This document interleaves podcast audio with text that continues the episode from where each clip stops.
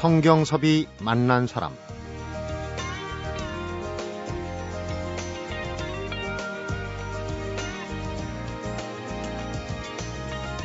바야흐로 4월입니다. 남쪽에서는 1년에 한 번 오는 손님, 봄꽃들이 부지런히 지금 올라오고 있는데요. 맘 편하게 꽃 구경하기 힘든 게 또 이 봄이란 계절이 아닌가 싶습니다. 꽃샘추위는 물론이고 황사하고 알레르기, 화창한 봄날을 꽃 피는 봄날을 졸졸 따라다니면서 귀찮게 굴기도 하고요. 창문을 꼭 닫아 걸게도 하고 외출도 삼가게 만들죠. 그래서 이 피할 수 없는 봄날의 회방꾼들에게 어떻게 하면 효과적으로 대처할 수 있을까 해서 성경섭이 만난 사람 오늘은 성균관의대 삼성서울병원 피부과 전문 양준모 교수를 만나봅니다.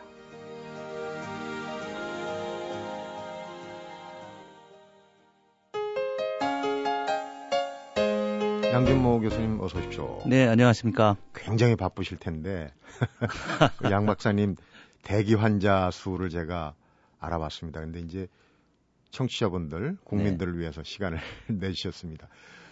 4월이 시작됐어요. 근데 봄 되면 정말 그 괴롭다 못해서 두려운 분들 있어요. 제 친구 한 명도 그런데 꽃가루 때문에 굉장히 고생을 하거든요. 그래서 네네. 어, 봄철에 알레르기 질환 어떻게 좀 대처할까 오늘 어, 도움말 듣기 위해서 좀 모셨습니다. 네, 최선을 다해서 답변해 네. 드리겠습니다. 저희 프로그램은 사실 이렇게 이제 인생 살아가는 얘기를 많이 했는데 어, 계절이 계절이니만큼 어, 박사님 모셨는데 우선 이제 그 본론으로 들어가기 전에 박사님 얘기도 좀 해야죠. 어, 피부과 의사하면 이제 우선 피부부터 보는 네, 네. 그런 경향이 있죠. 그러니까 뭐 치과하면 치열이 좀 네, 고르지 않은가. 더군다나 성형외과 의사다 그러면 쌍꺼풀이 꼭 있어야 되는 걸로. 우선 제 궁금증이 예전에 피부과 전공이 지금은 이제 굉장히 선호하는 그 전공이 된 걸로 네네. 알고 있는데 예전에는 어땠습니까? 아마 우리나라가 의료보험이 1980년부터 시작이 됐습니다. 네. 춘천에서부터 시범적으로 왔기 때문에 이제 의료보험이 되면 의사들이 돈 버는 게 확 줄어든다. 음. 이런 소문이 나서 아마 제가 알기로는 1977년도 부터 그러니까 의료 보험이 시작되기 한 3년 전부터 소위 말하는 이제 마이너과가 갑자기 인기과로 뛰어올랐습니다. 네. 그러니까 그 전에는 뭐 공부 잘하면 내과, 외과 이렇게 갔는데 그 이후에는 뭐 피부과, 성형외과, 이비인후과 이런 쪽으로 확 바뀌어 버렸죠 사람들이. 보험 적용이 안 네. 되는 부분이 많은 안 되는 과. 부분이 많은 과로 가기 위해서 어, 그때부터 굉장히 많이 몰렸습니다. 네. 우리 양 교수님이 그 의대 네. 공부하던 시절이 이제 꽤 됐어요. 그렇죠? 꽤 예. 됐는데 그때는 어땠습니까? 피부과. 저는 이제 1980년에 졸업을 했기 때문에 네. 저희 선배들이 이미 벌써 피부과가 인기과가 돼 있는 상태에서 어허. 갔었고요. 네.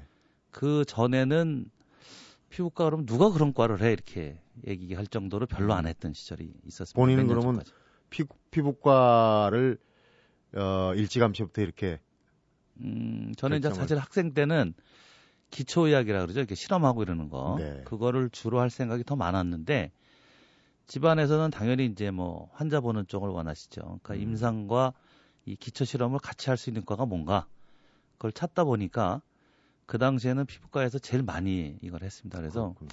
제가 본과 4학년 때 그냥 피부과를 하기로 결정을 딱 내리고 바로 그냥 갔습니다. 그걸로. 그러니까 연구하고 네. 임상을 같이 하고 할수 있는 그러니까 실험도 하고 환자도 보고 그때는 이제 피부 외과라 그러죠. 약간 네. 성형 비슷한 것도 할 수 있고 이런 거 다 할 수 있는 데가 피부과밖에 없었기 때문에 음. 뭐별 걱정하지 않고 바로 정했습니다. 네. 임상과 연구를 같이 할 수 있는 그런 이제 전공 과목을 택하셨다고 그러는데 어 제가 박사님 그 경력을 보니까 국가지정 피부질환 유전체 센터장을 네. 하셨어요. 네. 연구 성과도 꽤 있는 걸로. 네.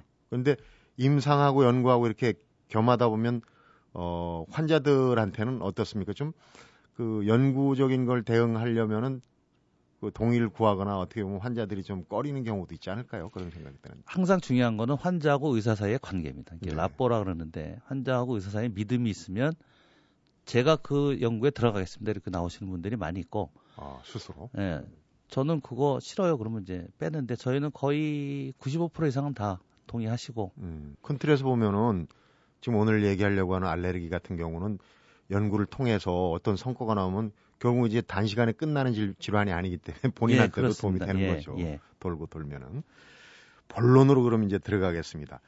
알레르기와 관련돼서 저도 방송 들어가기 전에 잠깐 말씀을 드렸는데 어릴 때부터 그 두드러기 우리 이제 두드러기 알레르기라는 네. 용어는 이제 잘 안 썼고 두드러기 체질이라 굉장히 고생을 많이 했어요. 그래서 이제 뭐 민간 질환 부뚜막에 올려서 막그 네, 연기도 네, 네, 연기 쐬고 된장 붙이고 뭐 네. 예. 그런 이제 고생을 굉장히 많이 했는데 그 알레르기 질환 하면은 보통 우리가 어떤 질환들을 통칭을 하게 되나요? 그러니까 알레르기라는 말 자체가 이제 용어가 뭔지를 좀 아셔야 되고 네. 요새는 알레르기라는 말하고 아토피라는 말하고가 굉장히 이게 사실은 동의어로 쓰는데요. 네. 혼용돼서 많이 쓰고 있습니다. 그래서 이 알레르기라는 말의 알레기 알로스라는 거는 이제 남의 거란 뜻입니다. 타인 음. 또는 변한 거. 우리가 저 예를 들어서 이렇게 피부를 갖다 이식할 때 알로그라프트 그러면 남의 피부를 갖다 붙인 거고 네. 세노그라프트 그러면 동물 거 갖다 이런 식으로 이제 용어가 있는데 변형된 게 왔다는 뜻이거든요. 음. 그러니까 변형된 물질이 나한테 에, 돌아와서 일으키는 병이 알레르기인데 쉽게 얘기하면 바깥에 있는 뭐 외부 물질, 공해, 먼지, 뭐 음식물 이런 게 들어오면 내 몸이 이거에 반응하기 위해서 IgE라는 항체를 만들어내게 돼 있습니다. 네. 그게 만들어지면 그것 때문에 에, 두드러기나 알레르기성 비염이나 네. 천식이나 뭐 피부염이나 결막염 이런 것들이 오는 거를 전부 통칭해서 알레르기라고 합니다. 그러니까 음. 외부 물질에 대한 게 와야 되는 게 첫째고 네. 그의 반응으로 질환이 여러 가지가 나올 수 있는 이 모든 거를 알레르기라 그러고요. 네. 그게 다시 아토피란 말하고 똑같은 뜻이 됐는데 원래 아토피는 라틴어로 이제 굉장히 이상하다는 뜻입니다. 스트레이지. 음. 병이 자꾸 왔다 갔다 변하기 때문에 오는 그런 타입인데 원래 이게 다른 뜻으로 쓰였지만 설명을 하다 보니까 거의 알레르기랑 같은 용어가 됐기 때문에 요새는 네. 아토피성 천식 그러면 천식 환자 중에 알레르기가 있는 사람 음. 비아토피성 천식 그러면 천식 환자인데 알레르기가 없는 사람 이런 네. 식으로 이제 같은 용어를 쓰고 있습니다. 그렇군요. 그러니까 알레르기는 어떻게 보면 우리 몸이 살아남기 위해서 몸부림치는데 따른 그 현상이군요. 그렇죠. 자기를 살리기 위해서 반응을 하는 것 중에 하나죠. 음. 요즘 그 알레르기 질환으로 병원을 찾는 이제 봄입니다만은 그 어떤 종류의 그 증상을 가진 환자들이 많이 오나요? 우선 알레르기는 크게 이제 두드레기 계통이 있고요. 네. 근데 두드레기라는 거는 실제적으로 전 국민의 50% 이상이 평생 한 번 이상 걸린다 그럽니다. 그러니까 네. 계절적인 건 없습니다. 거의 1년 내내 음. 가는 것이고 두 번째가 이제 접촉 피부염이라 그래서 외부에서 어떤 물질이 와서 닿으면은 습진이 생기는 경우죠. 그러니까 네. 아주 대표적인 게 이제 여자분들 화장품 쓰면 화장품 알레르기 왔다, 뭐 안 맞았다, 뭐는 금속 알레르기 있는 사람이 동전 맞으면 생겼다 이런 게 다 접촉 피부염이고 화장독 화장독 그렇죠. 그건가요? 네. 네. 그 다음이 이제 세 번째가 아토피 피부염 같이 어떤 물질에 대해서 반응이 나오는 경우가 있고 네.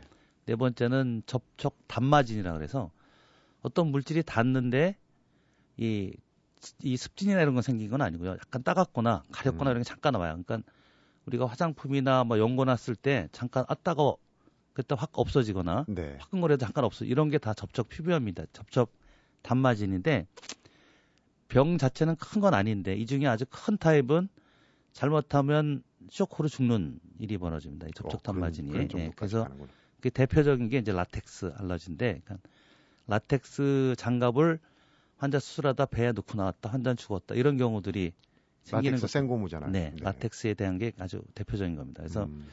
봄철에는 이 중에서 두드러기는 항상 일정 똑같고요. 네. 이 외부 물질, 그러니까 뭐 황사, 꽃가루 뭐 이런 게 자꾸 나오고 음. 햇빛도 강해지고 또 환자들이 보통 일반인들이 이제 겨울보다는 옷을 좀 벗지 않습니까? 네. 노출이 조금 있으니까 이 접촉 피부염이라든지 음. 또는 아토피 같은 게 확 나빠지는 이런 경우들이 보면 많이 발생하고 있습니다. 알레르기에 대한 기본 개념을 이제 확실하게 알았으니까 어 알레르기 질환에 대한 그 기본적인 상식, 대처법 이런 거를 알아볼 순서가 다음에 이어져야 되겠네요. 네. 성경섭이 만난 사람 오늘은 성균관의대 삼성서울병원 피부과 전문의 양준모 교수를 만나보고 있습니다.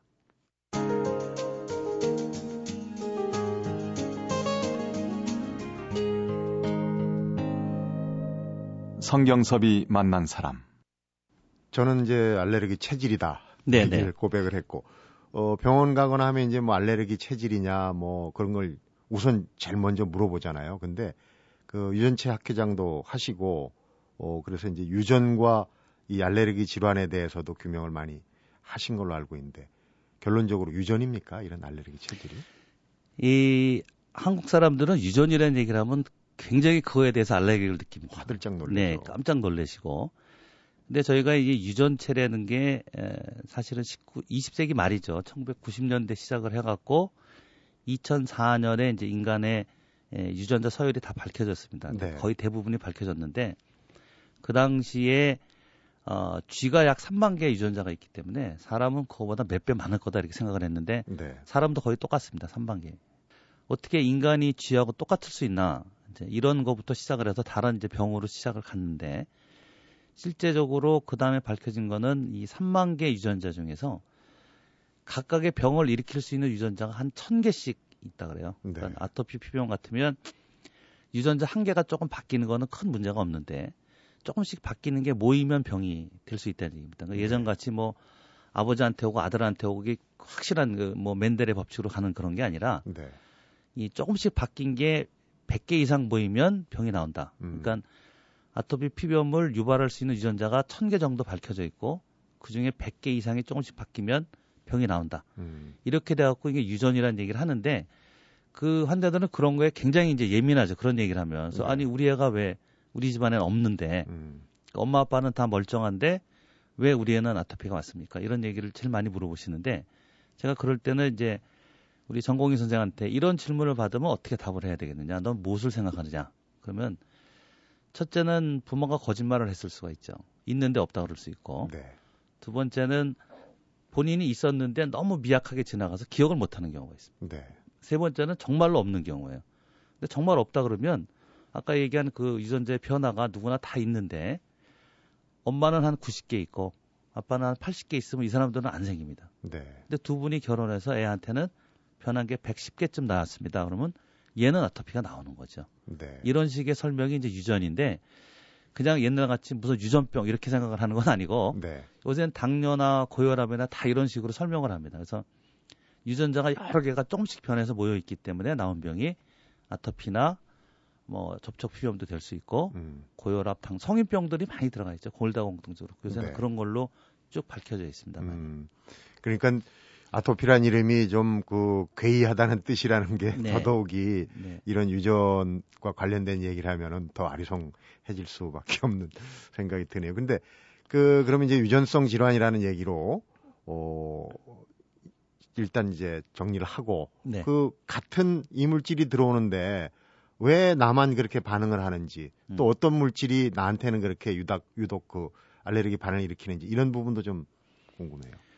그러니까 이제 어떤 분들이 똑같이 노출이 돼 있는데 이분은 알레르기가 생기고 어떤 사람은 안 생기죠. 네. 그래서 저희가 그걸 요새는 어, 다인자성 질환이라고 합니다. 그건 아까 얘기대로 유전자가 이렇게 변한 게한 음. 100개 이상 있는 사람은 앞으로 이런 병이 생길 수 있는 소질이 있는 사람이죠. 네. 그런 유전적인 요인이 물론 반드시 갖고 있어야 되고 거기에 환경적인 요인이 또 들어가야 이 병이 탁 이, 스위치 온 같이 되는 거죠. 네. 근데 그 이 환경적인 요인이 무엇인가 이제 그거를 밝혀내는 문제가 생겼고 그러면 음. 이런 문제가 왜 생겼냐면은 저희가 아마 어렸을 때 저희들이 어렸을 때는 아토피라는 병이 별로 없었습니다. 그러니까 네. 이 7살 기준으로 이렇게 쭉 조사를 해보면 1960년대까지는 3%가 안 됐어요. 그 이후에 70년대 한 8%쯤 되다가 네. 그 지나가니까 한 10% 넘어가고 요새는 어, 어린아이의 25% 정도가 된다 그럽니다. 어, 그러니까 어, 그렇게 많고. 갑자기 유전자 얘기는 똑같은데 확 늘어나는 이유가 뭘까? 그거는 물론 바깥에 있는 환경적인 요인이 굉장히 악화시켰을 것이다. 네. 그래서 공해라든지 뭐 꽃가루 이런 거가 이 스위치 닫혀 있는 거를 빵 열어줬다는 얘기를 많이 하고 있습니다. 그래서 네. 그런 유전자 조건을 갖고 있는 사람들한테 바깥에 있는 환경이 이, 이걸 딱 열 수 있는 조건이 맞아지는 순간 병이 팍 생긴다. 예. 네. 이런 식의 설명을 제일 많이 하고 있습니다. 예전에 7살 박이 기준으로 해서 5% 했는데 그 전에도 그러면 프로테이지는 낮지만은 예를 들어서 우리 뭐 삼국시대나 그 네. 이전에도 이 알레르기 질환이 있긴 있었다는 얘기예요. 어, 다 있었죠. 근데 기록이 이제 우리나라 그렇게 많지는 않지만 어, 이 미국 책을 보면 두드러기를 설명할 때 기원전 천년에 중국에서 음식을 먹고 발열이 올라오고 뭐 빨개지고 이런 병이 음. 있었다 하는 기록부터 시작해 가지고 네. 이 더운 지방들이 이제 조금 이제 꽃가루라든지 뭐 인도 같은 데는 쌀을 많이 키우기 때문에 네. 쌀에 대한 알레르기 또는 뭐 국화에 대한 알레르기 이런 게 굉장히 많이 보고가 돼 있고요. 음. 우리나라는 기록은 이제 물론 있을 테지만 별로 그때는 이제 생명이 짧았으니까 그런 게 별로 중요하지 않았을 텐데 네. 예, 옷 같은 거 있죠. 옷딱 음. 또는 옷이라는 거 그거는 뭐 굉장히 오래된 얘기고 네. 은행나무 같은 거 만지면 굉장히 많이 생기잖아요. 또 올라오고 이런 네, 거는 뭐 맞아요. 항상 있었던 얘기 중에 하나죠. 그러니까요. 호두나무도 네, 네. 알레르기를 좀 유발하는 걸로. 그 우선 이제 사회가 복잡해지고 생활 형태가 많이 바뀌면서 알레르기가 늘어난다 말씀하셨는데 지금 이제 대표적으로 들이마시는 거, 뭐 피부에 닿는 거, 먹는 거 여러 가지 있겠지만 네네. 대표적인 알레르기 유발 물질은 어떤 것들입니까? 그게 이제 어 나이에 따라서 많이 틀립니다. 어린 아이들은 대개 음식 때문에 오는 경우가 많죠. 그러니까 네. 알레르기라는 게 자기가 어떤 물질에 계속 노출이 돼야지 나오는 거기 때문에 반복적으로. 예, 처음부터 딱 나오는 경우는 없죠. 그러니까 이제 나올 때 이제 어, 어린 아이들은 음식물 어, 대개 우유, 계란 뭐 이런 게 나오고요. 네.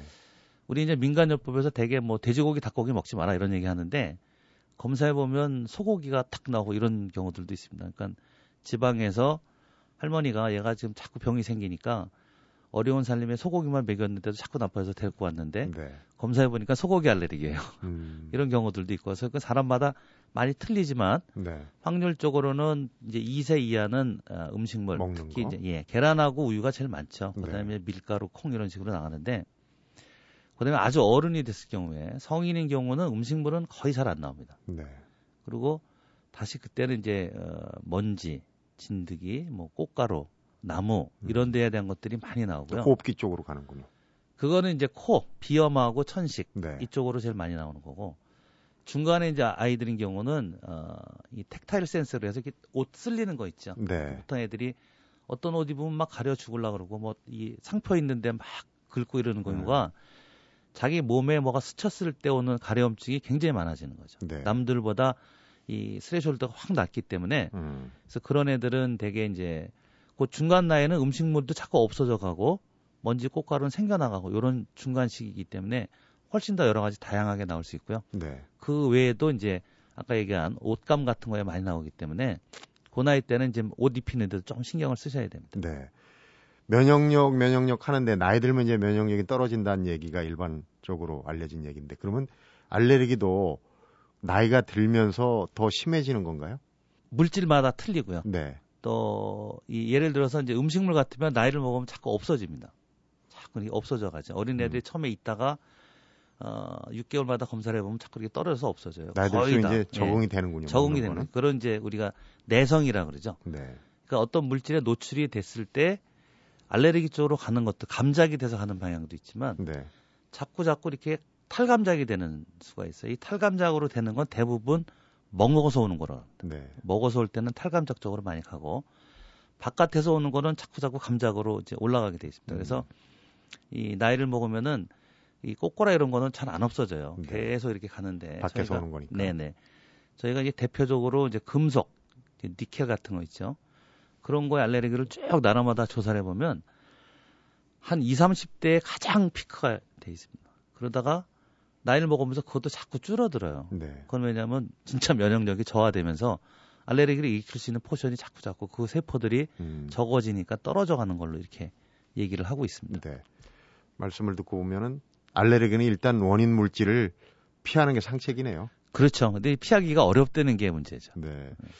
어느 그 그러니까 이제 먹는 거 같은 경우는 이런 경우가 있더라고요. 저도 어느 날 그 무심히 이렇게 과자 봉지인가를 보다가 이 제품은 아몬드 제조 공정하고 같이 만드는 제품입니다. 이렇게 경고문이 있어요. 네네. 그러니까 이제 그게 아몬드에 알레르기 알레르기가 있는 사람은, 사람은 예, 먹지 말라는 얘기죠. 아몬드 과자가 아님에도 불구하고 네. 위험하다는 얘기예요. 예. 그러니까 저희가 그런 거를 같은 성분이 있고 교차 반응이 오는 비슷한 성분이 있는 경우들이 있거든요. 네. 뭐 알레르기가 워낙 지금 알려져 있는 게 3만 가지 이상으로 굉장히 많기 때문에 네. 모든 물질을 다 말씀드릴 수는 없는데 예를 들어서 에폭시 같이 이렇게 유리 같은데 그림 그리는 거 있습니다. 네. 이렇게. 거기에 있는 성분이 어 다른 데 들어가 있는 경우도 있고 또 우리 천식에 쓰는 이제 약 흡입제 약이 있는데 그거에 알레르기가 있는 사람은 음. 콜라를 먹으면 똑같이 일어나고 이런 아. 식으로 어 있습니다. 그래서 성분을 다 알려드릴 수는 없는데 아주 예민하신 분은 소위 말하는 드링크제 하나 먹어도 빵 쇼크 오고 이런 식으로 있거든요. 그러니까 좀 전에 제가 그 과자 공정을 얘기했는데 그러니까 피하는 게 상책인데 어떤 그렇죠. 때는 피하기가 굉장히 어려울 수도 있습니다. 왜냐하면 이 모든 게 다 적혀 있어도 우리가 잘 안 보는데 음. 안 적혀 있는 거나 또 빼먹고 적은 거는 알 수가 없거든요. 네. 네. 알러지가 어떤 형태로 찾아오는지 또 어떻게 대처하는지가 이제 궁금해지는 잠시 후에 풀어드리도록 하겠습니다. 성경섭이 만난 사람 오늘은 성균관의대 삼성서울병원 피부과 알레르기성 질환 전문의 양준모 교수를 만나보고 있습니다.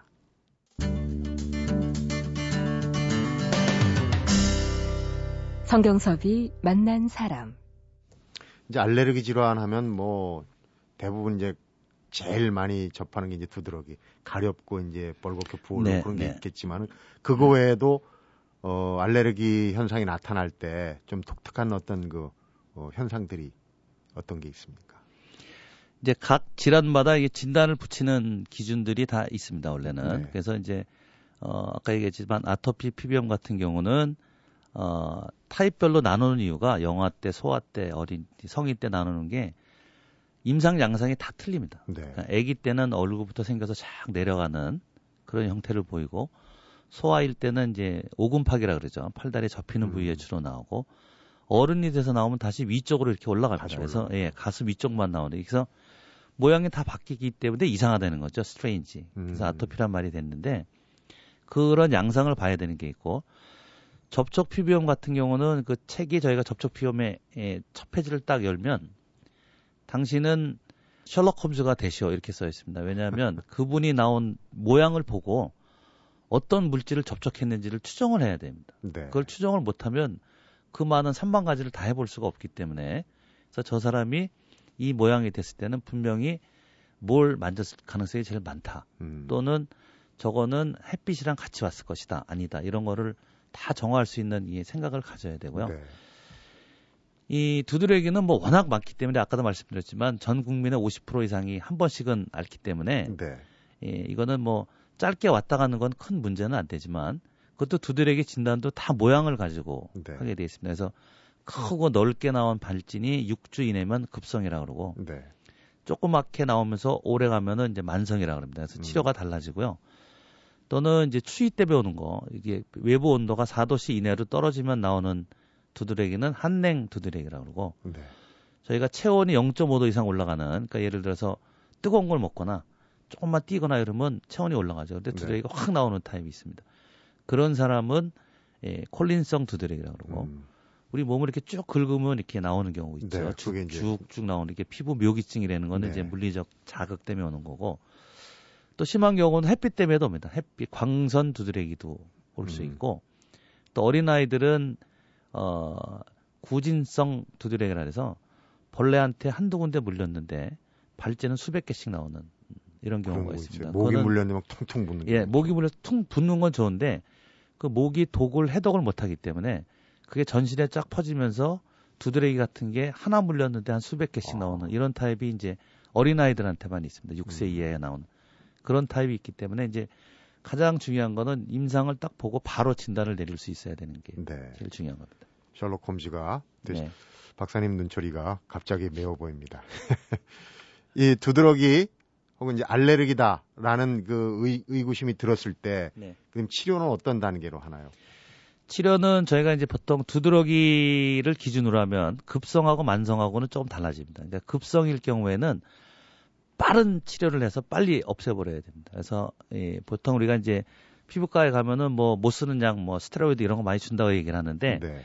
급성일 때는 반드시 스테로이드를 써서 빨리빨리 이게 줄여 나가면서 1, 2주 내에 끊어버려야 됩니다. 네. 그러면 거기서 병이 끝나는데 요게 6주 이상 방치해서 넘어가면 이제 만성으로 가죠. 네. 이 만성이 됐을 경우에는 어, 스테로이드를 쓰면 좋긴 하지만 끊지 못하는 경우가 많습니다. 그래서 스테로이드 쓰지 말고 항히스타민제를 써가지고 약을 딱 좋아지면 조금씩 적응시켜서 줄입니다. 이렇게. 그러니까 음. 매일 먹다가 하루 건너 먹다가 이틀 건너 이런 식으로 가서 한 10일까지 가라 그래요, 저는. 근데 그걸 가면 어 나중에 안 생기는데 그 기간이 보통 한 2년 이상 네. 걸립니다. 그러니까 초반에 조금 방치해뒀다가 아 이게 만성으로 갔네요. 그런 순간 치료 기간이 굉장히 길어지는 음. 그런 일이 벌어질 수 있습니다. 그렇군요. 이 괴이한 병 질환 아토피 얘기를 전문이시니까 네. 좀 여쭤보겠습니다. 뭐 25%까지 얘기하시는 아주 만연된 아토피 질환은 세 가지를 조심해라. 네. 그 얘기를 제가 이제 환자분이 오면 이제 제일 처음에 아까 얘기한 대로 우리 부모는 괜찮은데 그럴 때 이제 유전자 얘기를 하나 해드리고 네. 앞으로 세 가지를 굉장히 조심하셔야 됩니다로 해드리는 얘기가 이제 있는데 첫째는 항상 온도 습도를 유지하라 그럽니다. 항온 항습. 그래서 음. 22도에 습도는 60%요 정도를 맞추라 그러는데 꽤 높은 고, 거네요. 습도는 높지만 온도는 22도면 조금 춥습니다. 네. 느끼기에. 근데 그런 조건을 딱 만든 방에 안마 심한 애를 넣어줘도 걔네들은 다 좋아집니다. 네.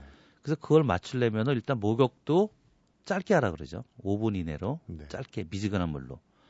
또 비누 같은 경우는 일주일에 한 번만. 왜냐하면 많이 쓰면 이제 수분이 빠지니까. 네. 그다음에 보습제도 많이 써야 되고 음.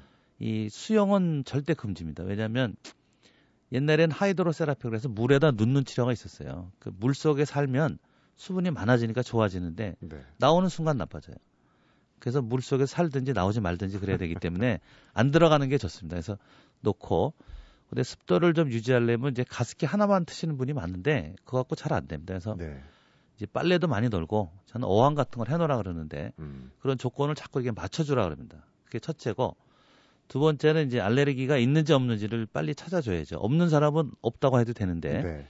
있는 사람은 아까 얘기대로 영화형은 두 살 이하는 음식물이 많이 나오기 때문에 음식물 나오면 그거 피하라 그럽니다. 네. 피하고 있다가 어, 다시 검사해서 떨어지면 이제 자꾸 자꾸 먹을 수 있는 나이가 되는 거고 음. 어른 같으면 이제 뭐 먼지 꽃가루 이런 거 나오면은 집에 이제 동물을 기르지 말라 그러죠. 개, 고양이 이런 거 기르면 많아지고 또 우리나라는 많이 안 쓰지만 이 카페트 같은 거 치우지 말라 그러고 네. 침대도 저는 그냥 이부자리에서 자라 그래요. 왜냐하면 침대에 자면 우리 각질이 떨어지고 거기에서 이제 진드기가 살기 때문에 네. 아침마다 본인이 매트리스를 들고 나가서 털 자신이 없으면 이부자리에서 자십시오. 이렇게 하는 게 이제 특징입니다. 네. 그리고 중간 댁이 이제 아이들이죠. 소아형. 음. 걔네들은 요런 거 플러스 이제 옷감 같은 거에 많이 오기 때문에 네. 이제 옷감을 좀 부드럽고 약간 넓게 입고 면허를 입히라 그러는 게 이제 다 그런 건데 통풍도 네. 잘 되고 그게 이제 두 번째고 세 번째는 사실은 균입니다. 균. 우리 몸에 균이 누구나 여기 붙어 있는데 네. 밖에서도 오지만 자기 코에서 나오는 균들이 제일 많아요. 근데 정상인들은 자기 피부에서 이 균을 이 죽이는 항생 물질을 다 만들고 있습니다. 우리는. 네. 그래서 균들이 다 떨어지지만 아토피 피부 환자는 이 균을 못 떨어뜨립니다. 그래서 얘네들은 그 균이 나와서 염증도 일으키지만 그 독이 들어가서 다시 알레르기를 일으키는 경우가 있기 때문에 네. 예, 잘 안 씻어야 되는데 청결해야 되는 굉장히 어려운 그러니까요. 일을 해보셔야 됩니다. 예. 코에서 균이 나온다 그러니까 외부 활동하는 동안에 유입된 균, 균이겠죠. 그 여기에 살고 있죠. 상주균들이 아. 항상 우리가 호흡을 하면 들어가는데 살고 있으면서 이제 그게 맨날 거죠. 나와 있지만 음. 정상인들은 다 떨어뜨리는데 예, 그 환자들은 못 떨어뜨리는 예, 네. 알레르기 이제 여러 가지 형태로 어, 질환을 유발하는데 말씀을 듣고 보니 근데 이제 내가 알러지 알레르기가 있다 할 때 과연 병원에 물론 이제 종합병원 가서 뭐 이렇게 이제 종합적으로 하는 그런 이제 클리닉이 있을 수도 있지만은 내가 어느 진료 과목을 찾아가야 되느냐 이게 이제 조금 헷갈릴 때가 있어요. 네네.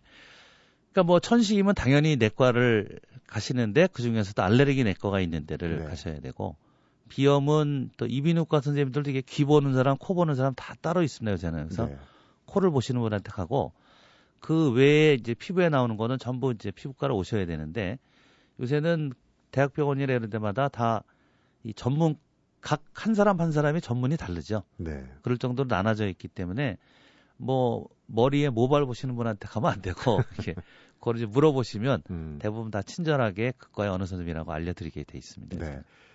수많은 임상과 연구를 병행하다 보면 이제 많은 케이스를 볼 거예요. 보는데 마무리하면서 이제 쭉 여러 가지 뭐 예방법도 이제 중간중간에 다 네네. 나왔어요. 근데 이 부분만은 정말 꼭 알고 가야 되겠다. 이건 좀 잘못 알고 있어서 어 병을 악화시키는 경우가 있다. 이런 거 혹시 있습니까? 우선은 이 저희는 인터넷을 자꾸 보지 말라는 얘기를 잘 드리는데 왜냐하면 인터넷은 걸러지지 않는 얘기들이 많기 때문에 네. 잘못 알고 계시는 얘기들이 너무 많아요. 음. 그거를 자기는 너무 맹신하고 가서 어, 있다가 어, 오는 경우가 있고 저기 이제 보통 이제 아토피 피부염 같으면 아기 때는 25%지만 어른이 되면 1%라 그럽니다. 발행 빈도가. 네. 그러면 중간에 24%는 없어졌죠. 그러니까 전체 환자 중에 96%는 자연 소질이 되고 4% 정도가 남아 있는데 요걸 조금 잘못하시는 순간 4% 안으로 들어갑니다. 어. 그래서 정확히 알고 가야 될 거를 이제 봐야 되는데 환자분들이 인터넷에 떠 있는 거를 구분을 못 해요. 어떤 게 맞고 어떤 게 거짓말이고 그렇겠죠, 뭔지를. 아무래도. 그래서 그거를 보는 게 제일 어렵고 그다음에는 이 아까도 말씀드렸지만 이 96%는 저절로 좋아져요. 음. 그거에 맞춰가는 이 세 가지 아까 얘기 드린 거를 잘 맞춰만 가시면 되는데 괜히 몸에 좋다 뭐 한다 그래서 계속 이상한 거를 하시다가 오는 경우들이 굉장히 많습니다, 사실은. 네. 그런 거를 좀 피하셔야 되는데 또 이제 밖에서는 이제 스테로이드 약이 너무 나쁘다고 얘기를 하는데 그것도 필요할 때는 꼭 쓸 수 있는 아, 네. 그런 것들이 있기 때문에 예, 청산가리도 약으로 쓸 수 있듯이 그걸 딱 맞춰서 할 수 있는 분들한테 하시면 제일 좋을 것 같습니다. 네. 그러니까 뭐 이건 체질 탓이다 그러고 체념할 것도 아니고 네. 또 인터넷에 어떤 그 부정확한 상식을 맹신해 가지고 또 그대로 예. 따라가다가 병을 키울 것도 아니고 하여튼 네, 네. 네, 그런 부분이 있군요. 오늘 이제 알레르기 철이 돼가지고 봄에 좀 고민을 하시는 분들이 뭐 다는 아니지만은 오늘 들은 상식만이라도 잘 활용하면 삶의 질이 좀 높아지지 않을까 그런 생각이 듭니다. 오늘 얘기 잘 들었고 시간 내주셔서 고맙습니다. 네, 감사합니다. 성경섭이 만난 사람 오늘은 성균관의대 삼성서울병원 피부과의 알레르기성 질환 전문의 양준모 교수를 만나봤습니다.